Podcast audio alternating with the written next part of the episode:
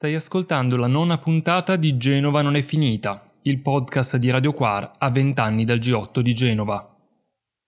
A luglio 2021 abbiamo mandato in onda su radioquar.com racconti, interviste, testimonianze e letture per rielaborare insieme quanto successo in quei giorni a due decenni di distanza. Ora abbiamo deciso di raccogliere tutto quel materiale in questo podcast, che verrà pubblicato settimanalmente sul nostro sito radioquar.com e sulle principali piattaforme quali Spotify, Google Podcast e iTunes. Questa settimana vi proponiamo un'intervista a Italo Di Sabato, membro dell'Osservatorio Repressione. A seguire intervistiamo Daniele Segre, regista e sceneggiatore, che partecipò insieme ad altri registi e videomaker ad un documentario collettivo sul G8 di Genova dal titolo Un altro mondo è possibile. Terminiamo infine con la testimonianza di un nostro ascoltatore.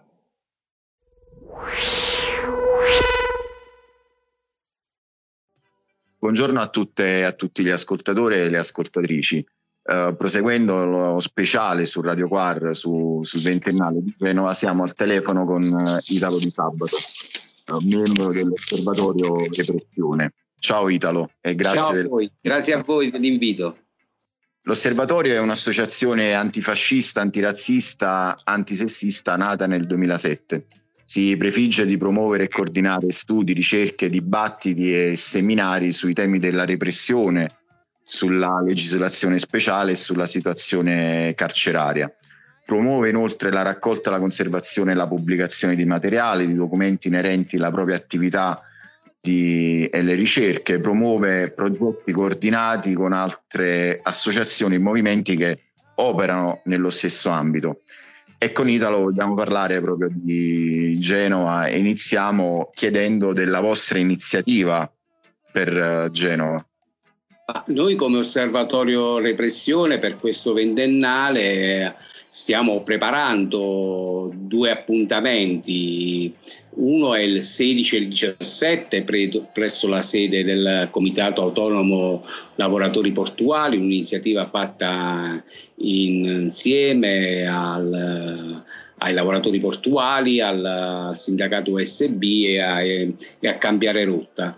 Una riflessione un po' di come in questi cosa è successo di fatto in questi 20 anni sul piano strettamente della criminalizzazione del dissenso e delle lotte sociali, ma anche una riflessione di come si è evoluta, si è ristrutturata la, la cosiddetta globalizzazione liberista, insomma, che era il punto principale di, del perché ci ha portato vent'anni fa a Genova a contestare gli otto potenti della terra.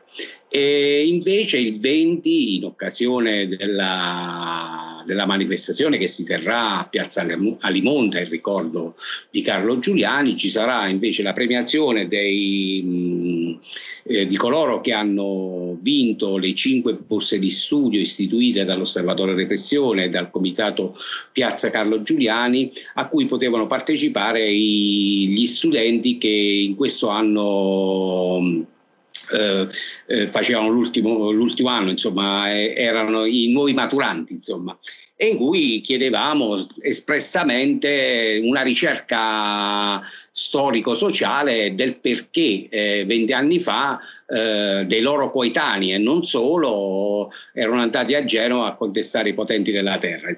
Boh, queste sono le due iniziative dirette dell'osservatorio, poi chiaramente parteciperemo ben volentieri a tutto quello che, che si muoverà all'interno, all'interno, delle iniziative in programma a Genova da, in, questa, in questi 5-6 giorni che, che, ci saranno nella città ligure. Insomma, riteniamo importante insomma, partecipare non con uno spirito ecco, riducistico, ma con uno spirito che guardi in avanti, ma nel guardare in avanti bisogna essere sempre attenti a, a tenere viva la memoria, perché la memoria, come abbiamo sempre detto, è un ingranaggio collettivo, la memoria oggi è anche lotta, per, soprattutto per far capire alle nuove generazioni che cosa è successo vent'anni fa e, e, di come quello straordinario movimento ha dovuto, ha dovuto subire una brutale repressione dallo Stato.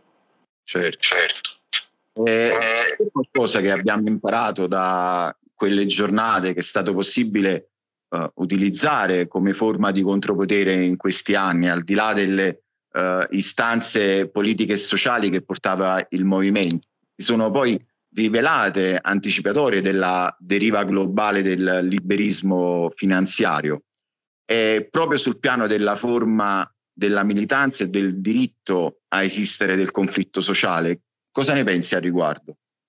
Ma io penso che Genova è stata di per sé uno spartiacque, sia su, dal lato di come eh, gli apparati statali si sono ristrutturati nell'ambito della repressione verso qualsiasi forma di dissenso del paese, ma è stato anche uno spartiacque verso la, verso la politica. Io credo che Genova ha chiuso defiti, definitivamente con la pagina, pagina novecentesca delle organizzazioni politiche e di massa che avevano contraddistinto il secolo scorso.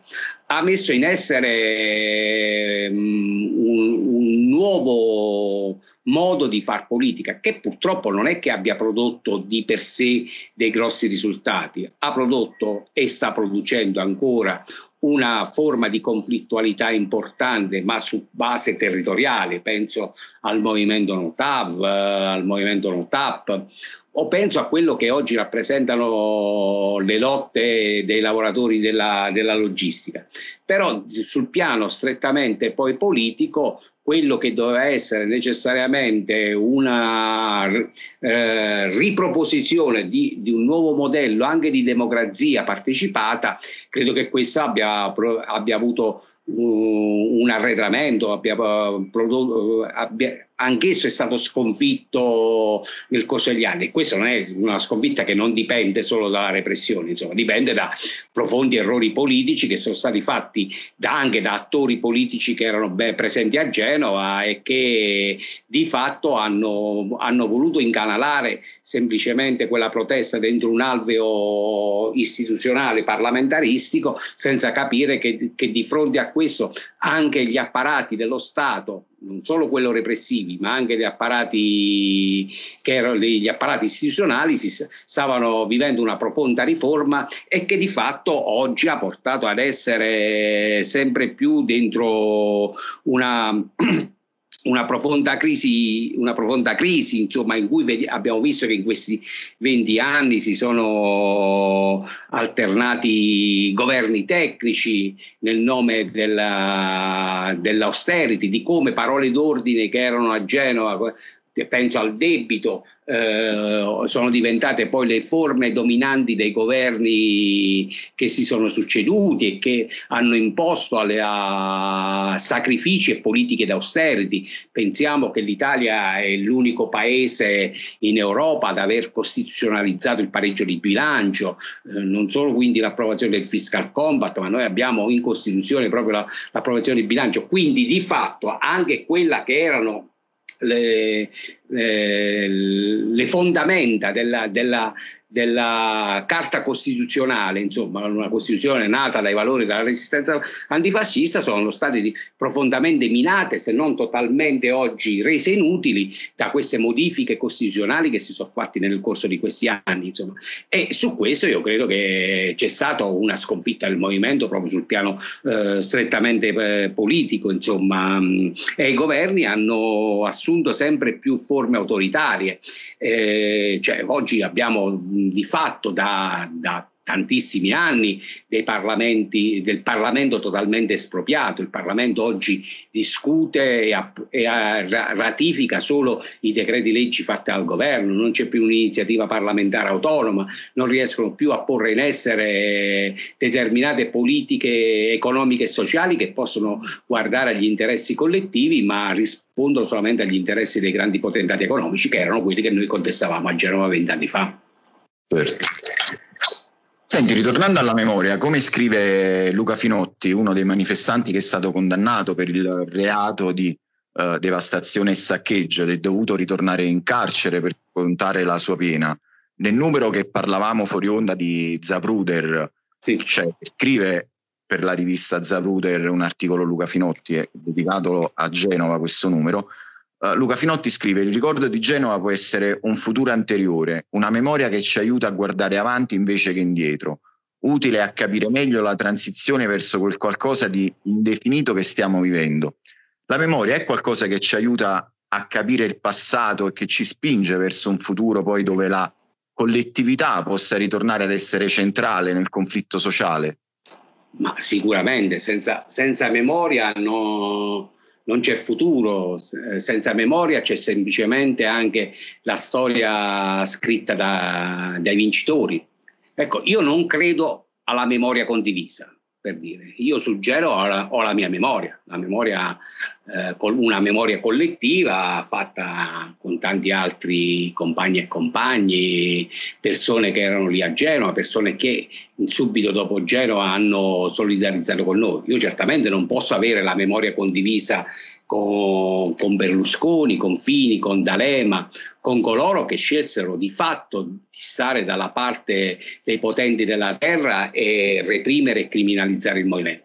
Ma la memoria è importante per guardare in avanti, Ecco perché, ecco perché, ti dico, io non voglio guardare questo ventennale in forma reducistica e nemmeno vittimistica, insomma, mm, così come non, non, mi piace, non mi sono mai piaciute le retoriche fatte in questi venti anni nel dividere il movimento in buoni e cattivi, come se la, repre- la violenta repressione di Stato c'è stata semplicemente perché, ci, come ci, ci, vogliono raccontare qualcuno, ci sono stati degli atti violenti dei cosiddetti black bloc. Io questa, questa narrazione la rifiuto totalmente, insomma, perché basta fare un esempio, insomma, il 2001 è stato letteralmente uno spartiacque, non solo nel nostro paese, ma in termini globali.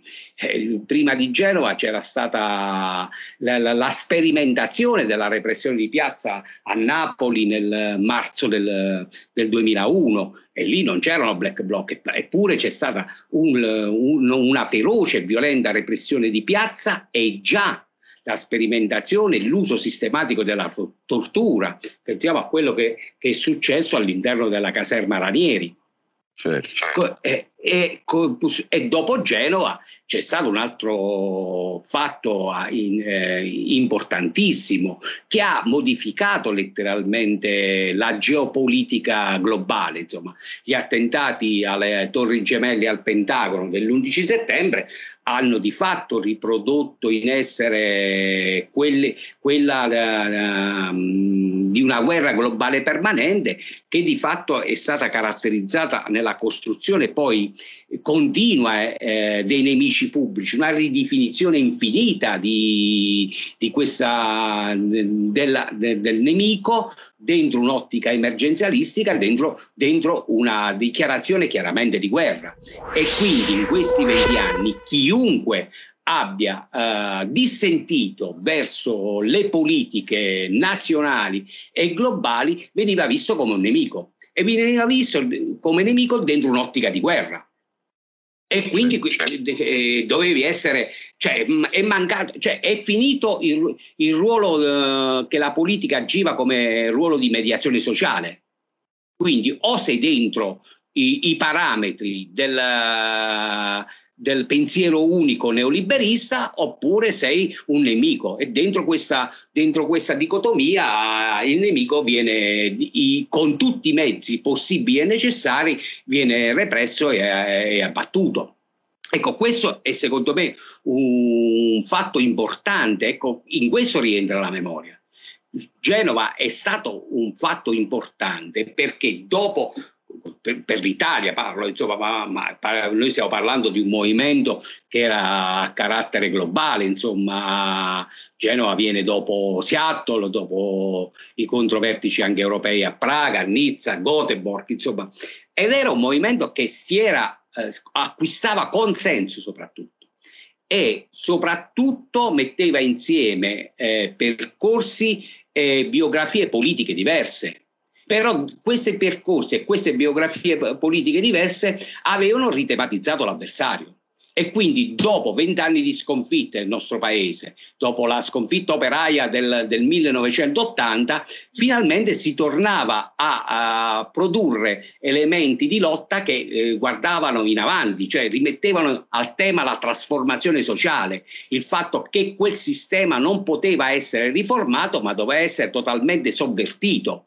Ecco, questa cosa qui è la cosa che non hanno profondamente accettata e hanno prodotto una repressione poi mirata, eh, perché no, quella, la, la repressione di fatto ha prodotto anche che tantissime persone che erano a Genova dopo il 21 di luglio non hanno fatto più politica, non hanno partecipato più a nessuna manifestazione per paura, insomma, cioè le persone che sono state eh, fermate, torturate eh, e portate nel lager di, di, Bolzaneto, la maggior parte delle persone erano o stranieri o italiani che non, non erano appartenenti a nessuna organizzazione cosiddetta conflittuale, insomma, questo ha prodotto dei traumi, ha prodotto delle cesure notevoli.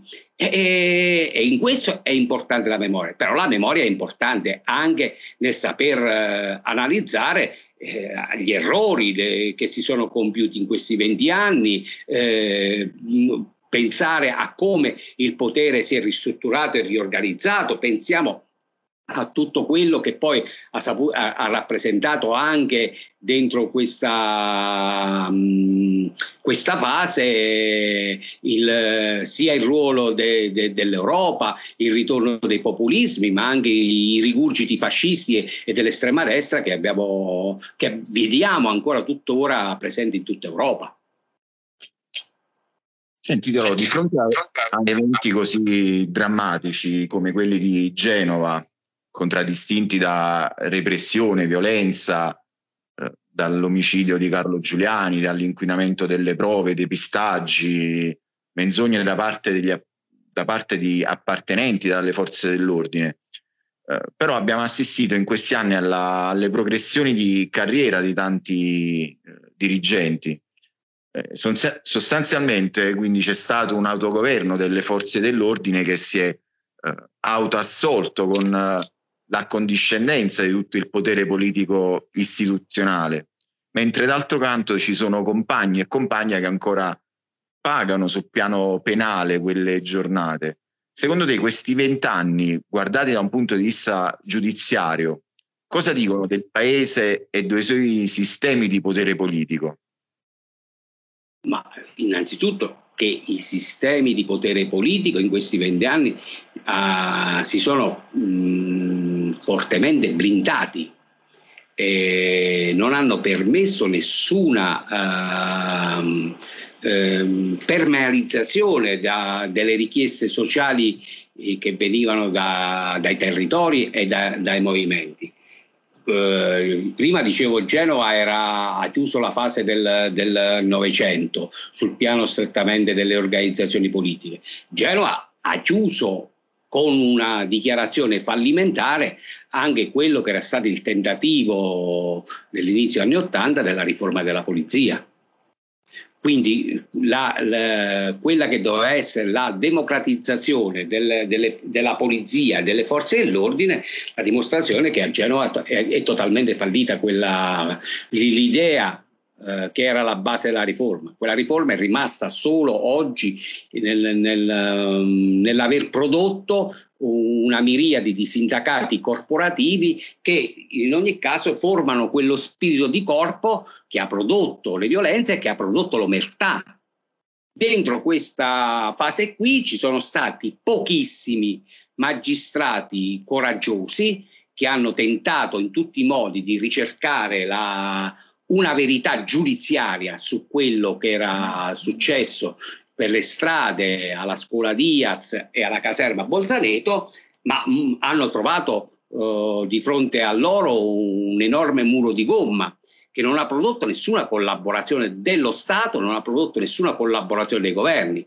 Voglio ricordare semplicemente che eh, dopo Genova si sono succeduti una serie di governi che mai ufficialmente hanno chiesto scusa per quello che, che, è successo e soprattutto ricordo che eh, il governo Prodi eh, nel 2006 che aveva messo all'interno del proprio programma elettorale l'istituzione di una commissione d'inchiesta parlamentare sui fatti del G8 alla fine è stato uno dei tanti eh, proclami non, non, eh, non attuati dalla, dal governo Prodi. Ecco, credo che di fatto la politica ha scelto di stare dalla parte più eh, violenta del, delle, delle forze dell'ordine quella scelta ha prodotto che oggi le forze dell'ordine in questo paese sono profondamente violente, sono profondamente non solo come sempre le polizie sono in difesa del potere politico. Oggi le polizie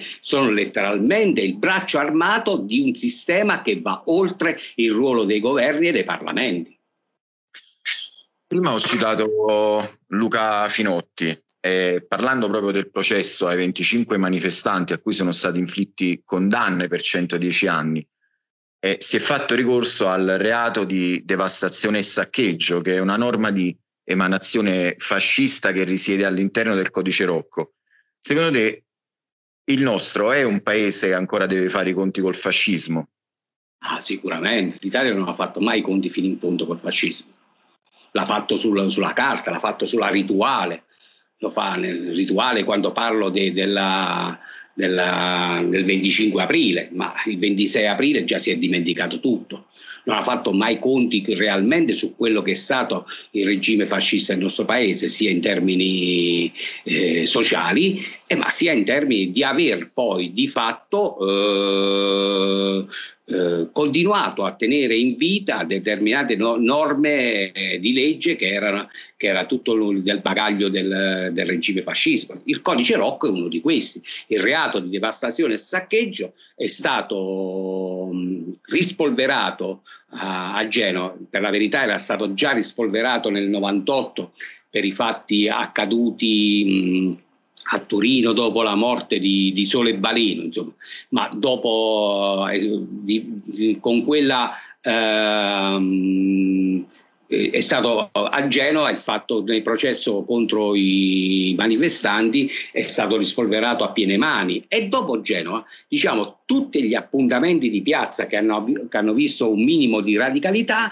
qualsiasi procura e magistratura ha applicato il reato di devastazione e saccheggio. L'abbiamo visto a Roma per il eh, ottobre del, del del 2013, l'abbiamo, l'abbiamo visto a 2011, scusate, eh, l'abbiamo visto a Cremona, insomma, in, in tante fasi di, di, di, mobilitazione in questo paese abbiamo visto che si sono stati rispolverati dei reati di devastazione e saccheggio, ma non solo. Cioè, L'Italia è un paese che ormai vive un'emergenza infinita da, da, più di 40 anni, insomma, e dentro questa emergenza infinita sono state prodotte una serie di norme di leggi speciali.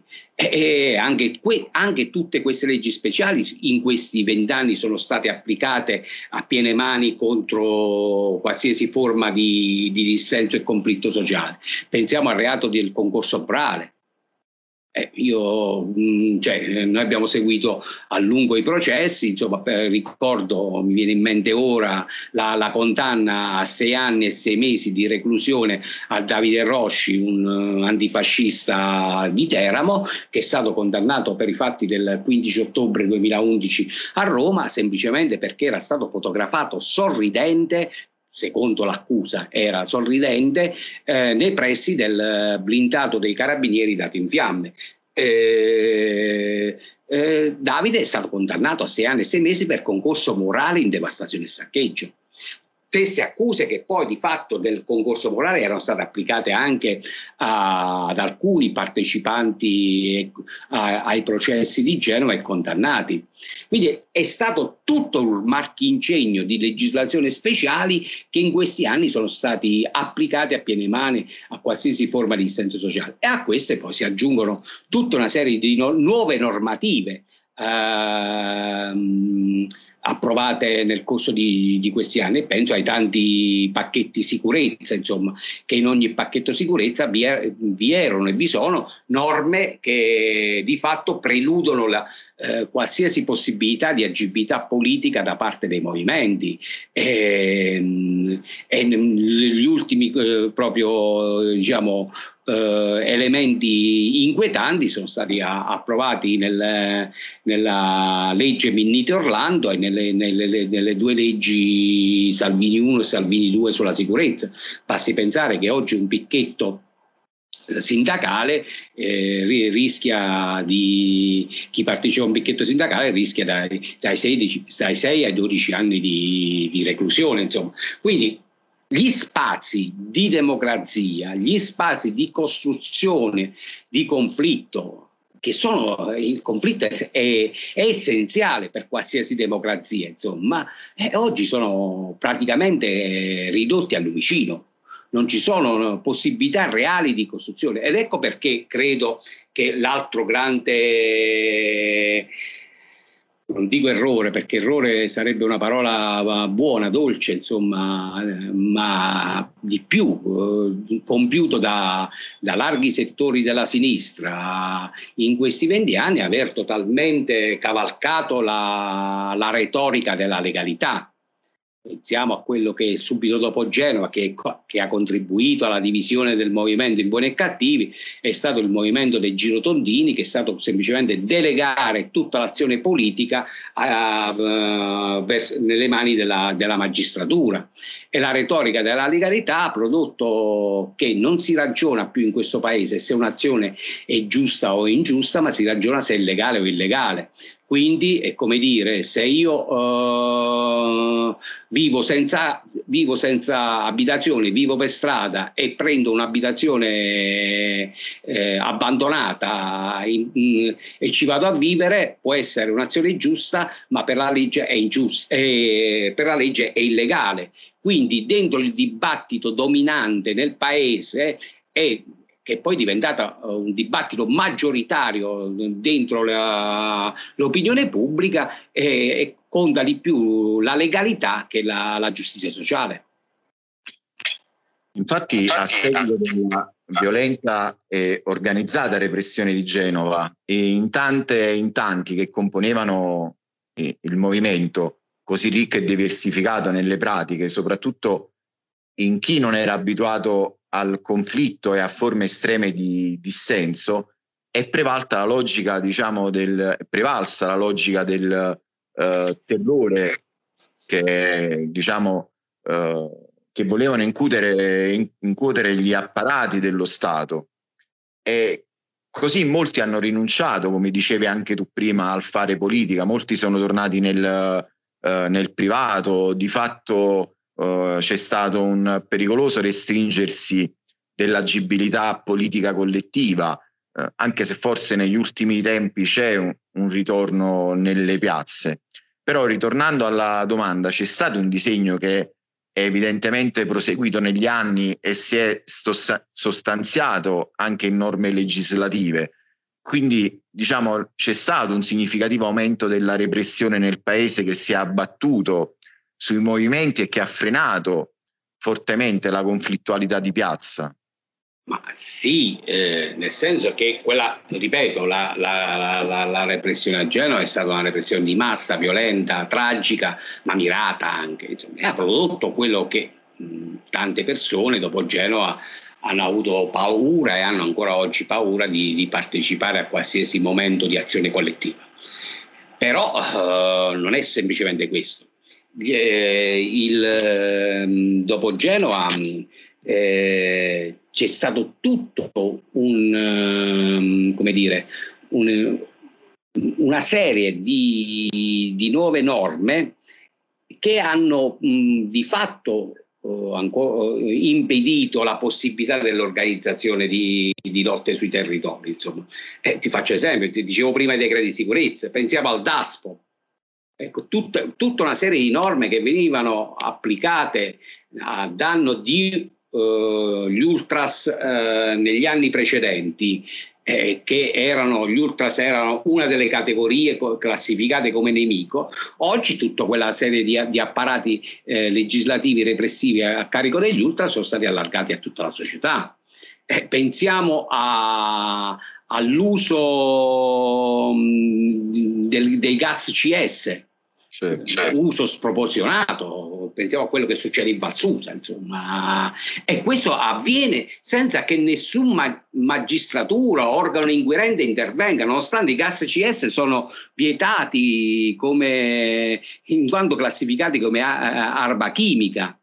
Pensiamo al fatto di, di quante eh, misure cautelari vengono applicate a piene mani.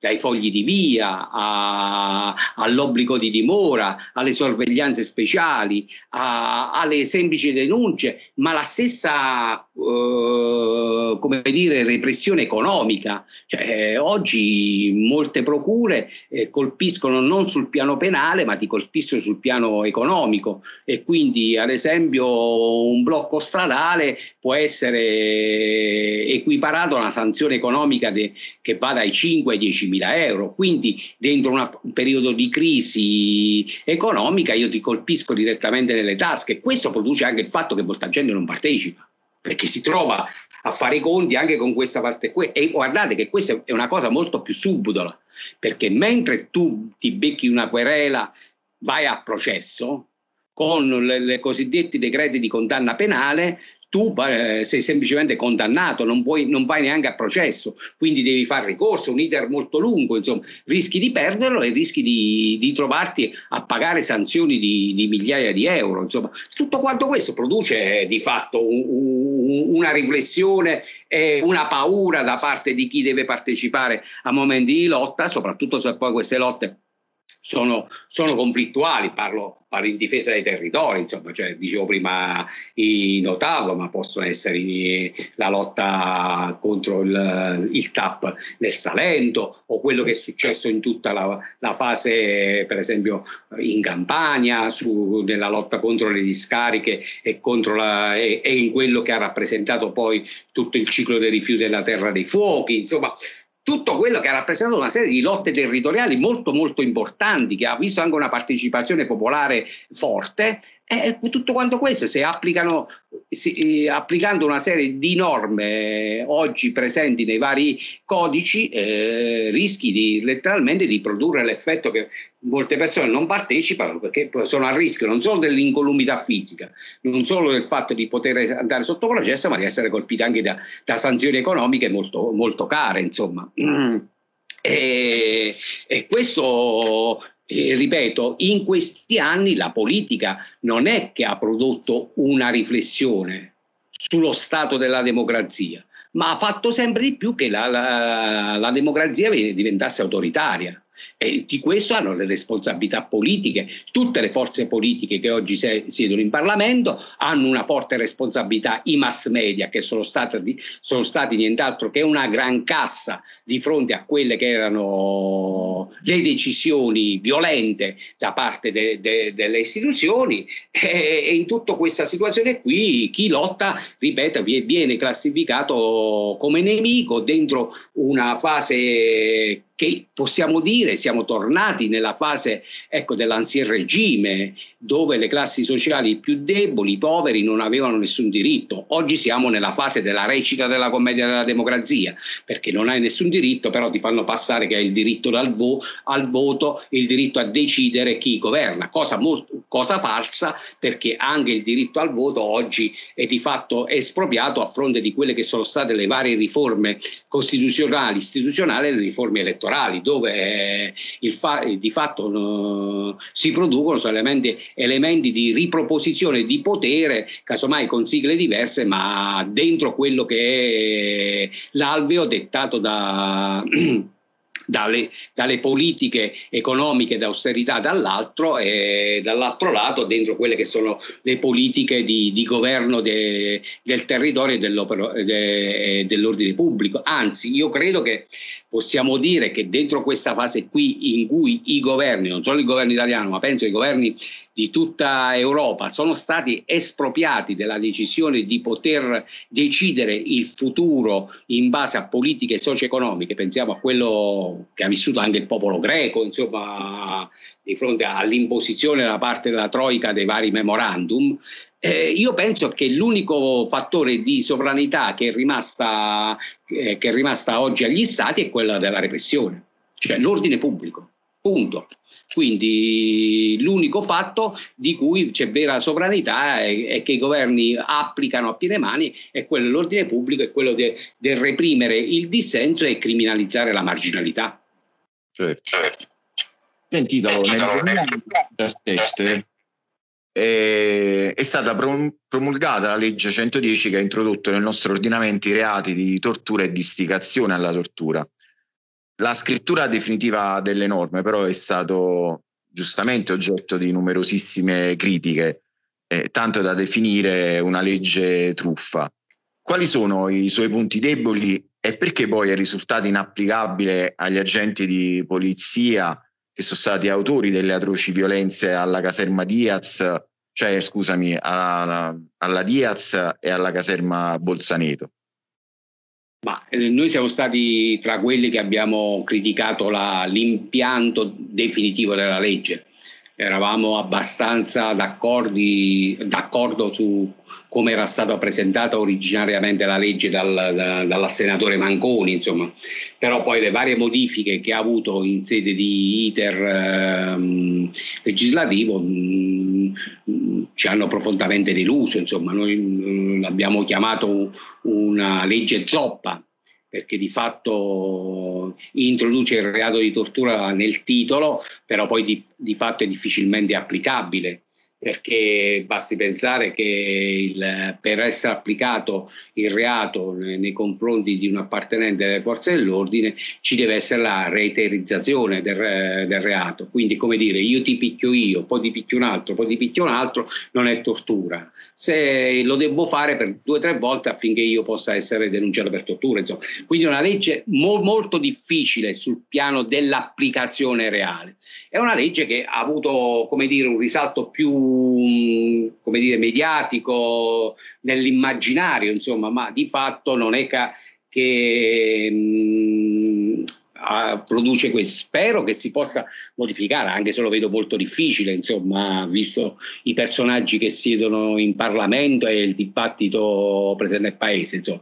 Ma di fronte a quello che vediamo anche in questi giorni, con uh, le violenze continue che sono successe e succedono nelle carceri, ma non solo, beh, io credo che sia doveroso rimettere mano a una legge sulla tortura. Ma del resto, ripeto, ormai il partito della polizia, così come il partito delle procure, sono veramente i due partiti maggioritari che governano il paese. Insomma, basti, basta fare l'esempio che una norma semplicissima come quella della, della, della, mh, dei codici alfarumerici per uh, i poliziotti e i, le forze dell'ordine in servizio di ordine pubblico non sono state mai prese in considerazione da nessun Parlamento che si è succeduto in questi anni qua e lo dimostra la lunga insomma quello che è il grado di fare insomma. anzi c'è stato di, di, di, di fatto che il dato uh, è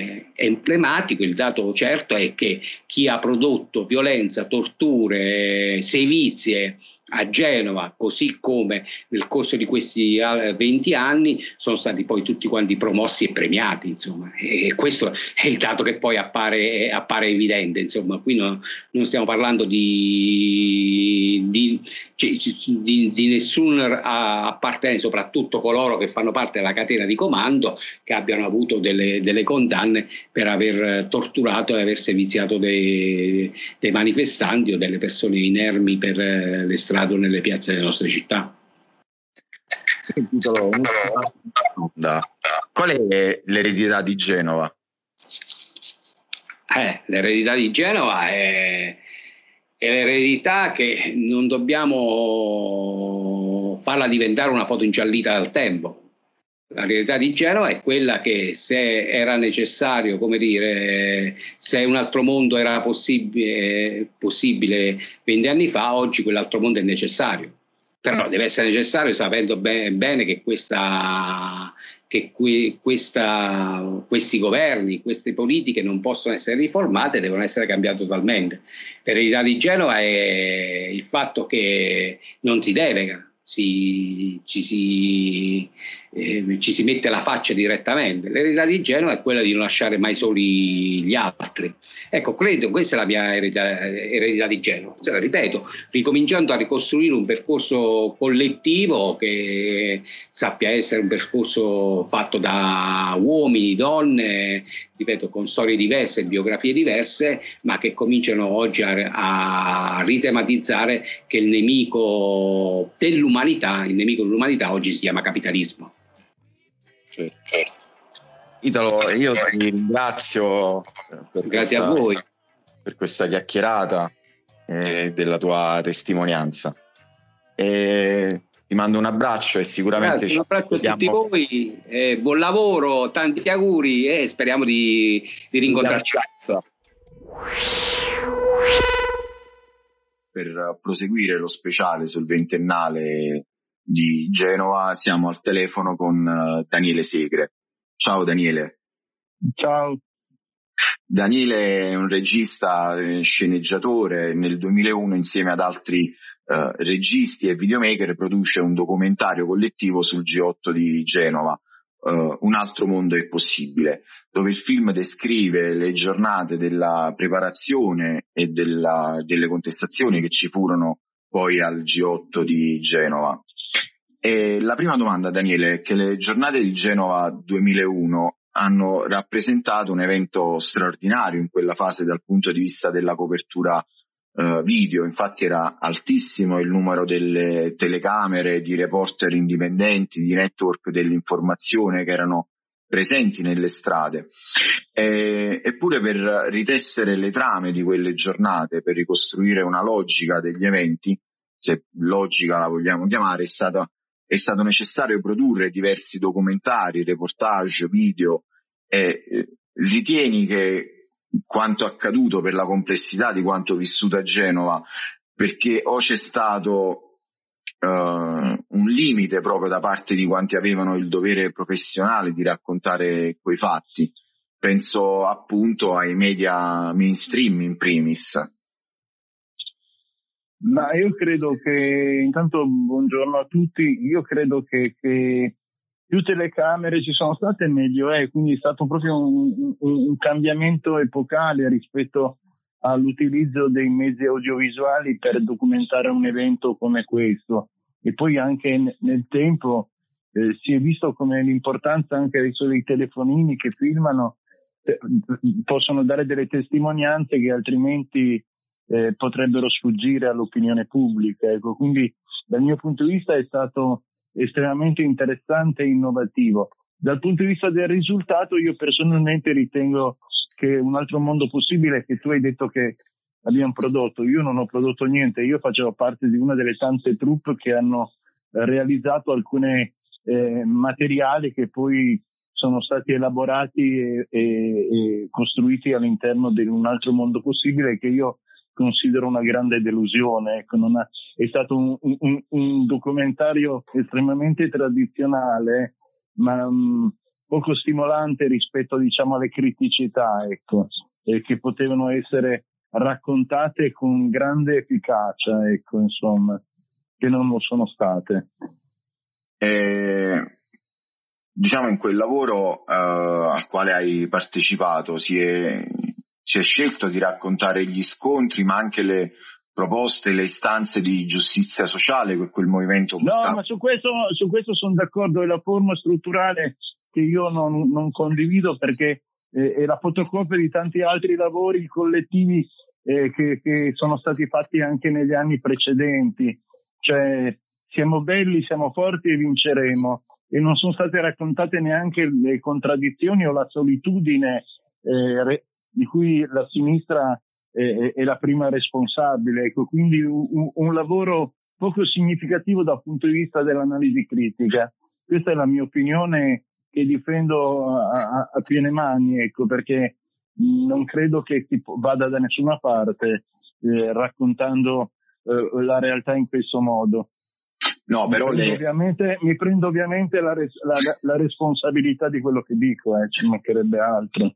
No, però le istanze, diciamo, di giustizia sociale che quel movimento portava in piazza sono le stesse di, di oggi, proprio a rafforzare l'idea che, diciamo... No, su questo sono d'accordo, su questo sono assolutamente d'accordo e, e non per caso ho dato la mia disponibilità a partecipare a quell'esperienza eh, veramente difficile per tutti, ecco, eh, per quello che abbiamo visto e per la situazione di grande problematicità che, eh, c'erano, che c'era in quei giorni. Ecco, assolutamente su quello. Eh, poi, eh, come dire, questo tipo di cinema è una mia scelta di vita, non è che io sono eh, un turista per caso, ecco. Forse altri erano turisti per caso per stare dentro un ambito un po' così eh, fra virgolette, volemmo bene, ecco, niente di più e niente di meno.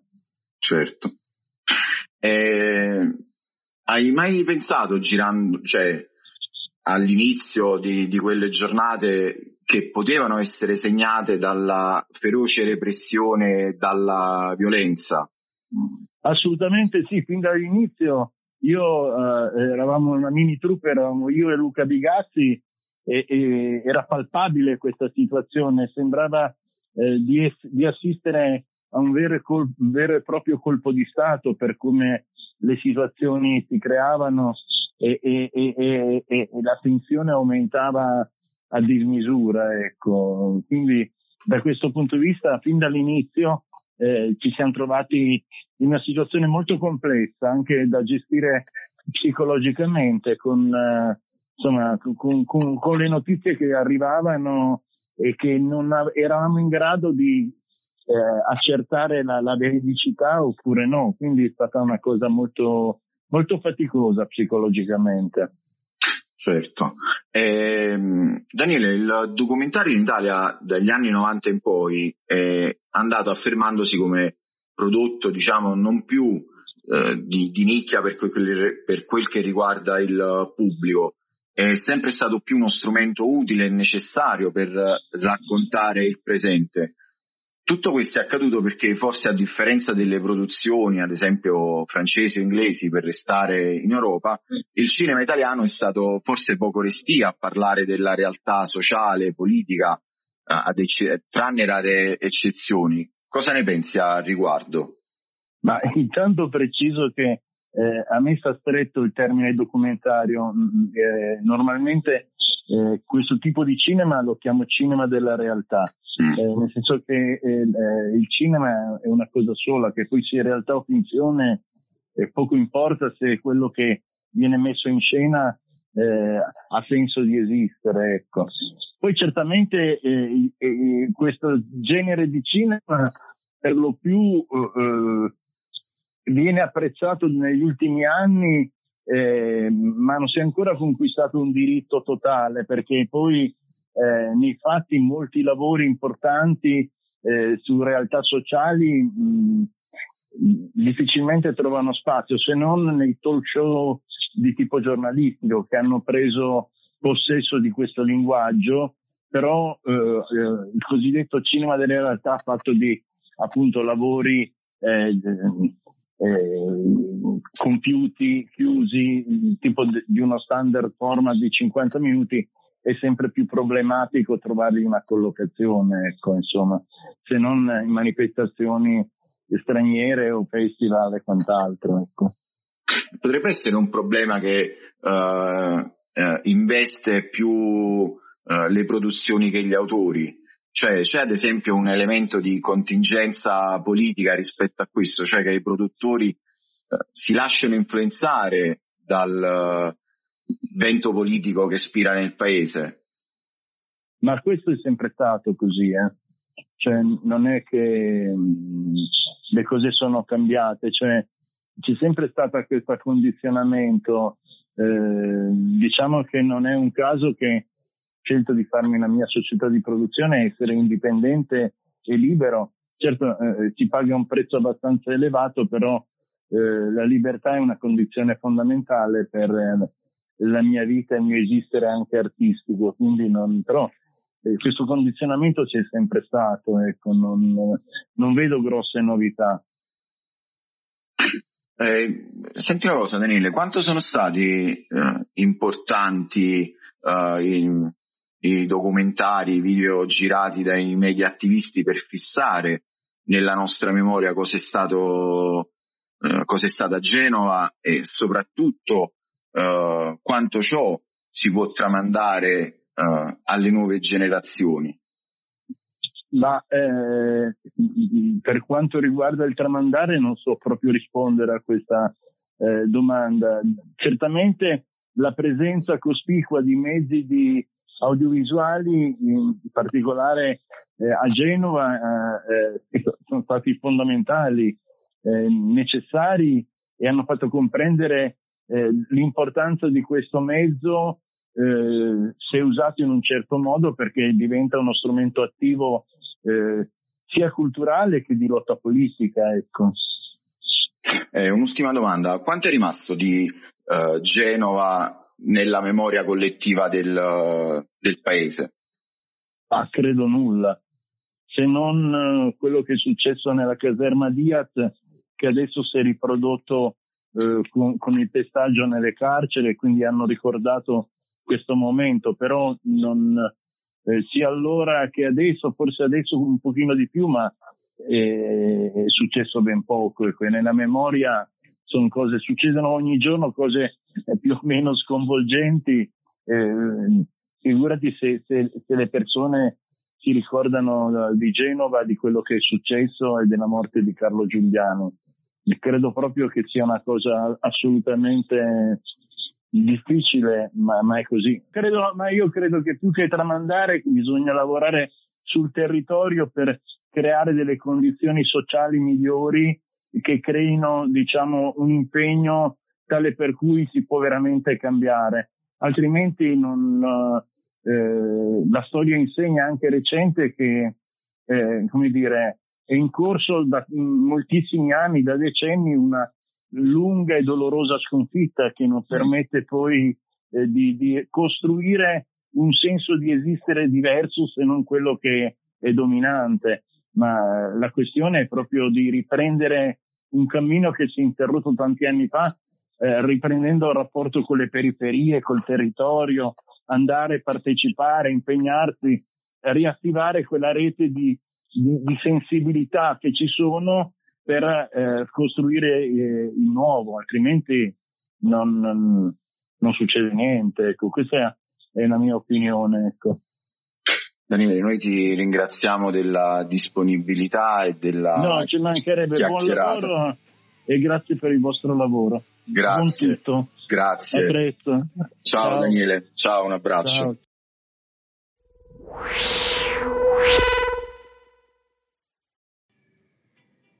Genova per me è una maglietta, quella indossata da mio figlio.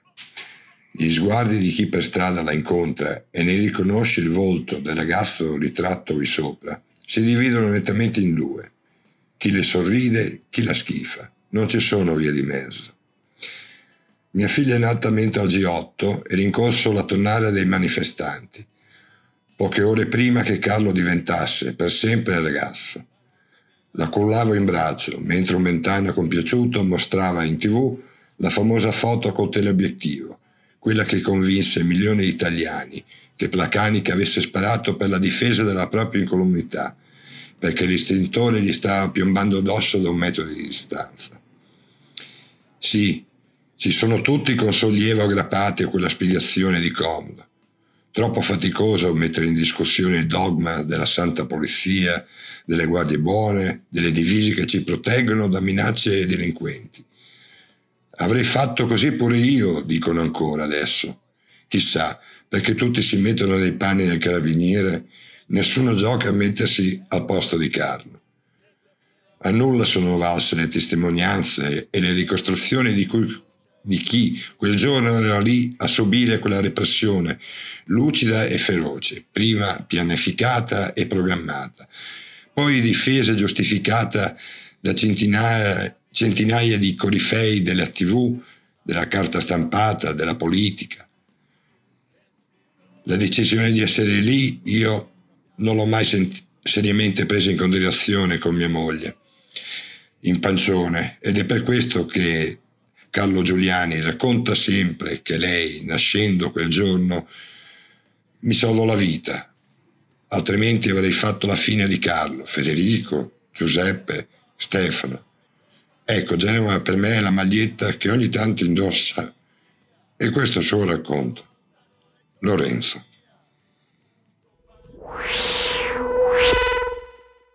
Quello che hai ascoltato è Genova non è finita, il podcast di Radio Quar a 20 anni dal G8 di Genova. Puoi trovare tutte le puntate del podcast e molto altro su radioquar.com e sulle principali piattaforme quali Spotify, Google Podcast e iTunes. Ti invitiamo a seguirci anche su Twitter, Instagram e Facebook cercando la pagina Radio Quar, a scriverci i tuoi commenti a radioquar.org e ti diamo appuntamento la prossima settimana con la prossima puntata.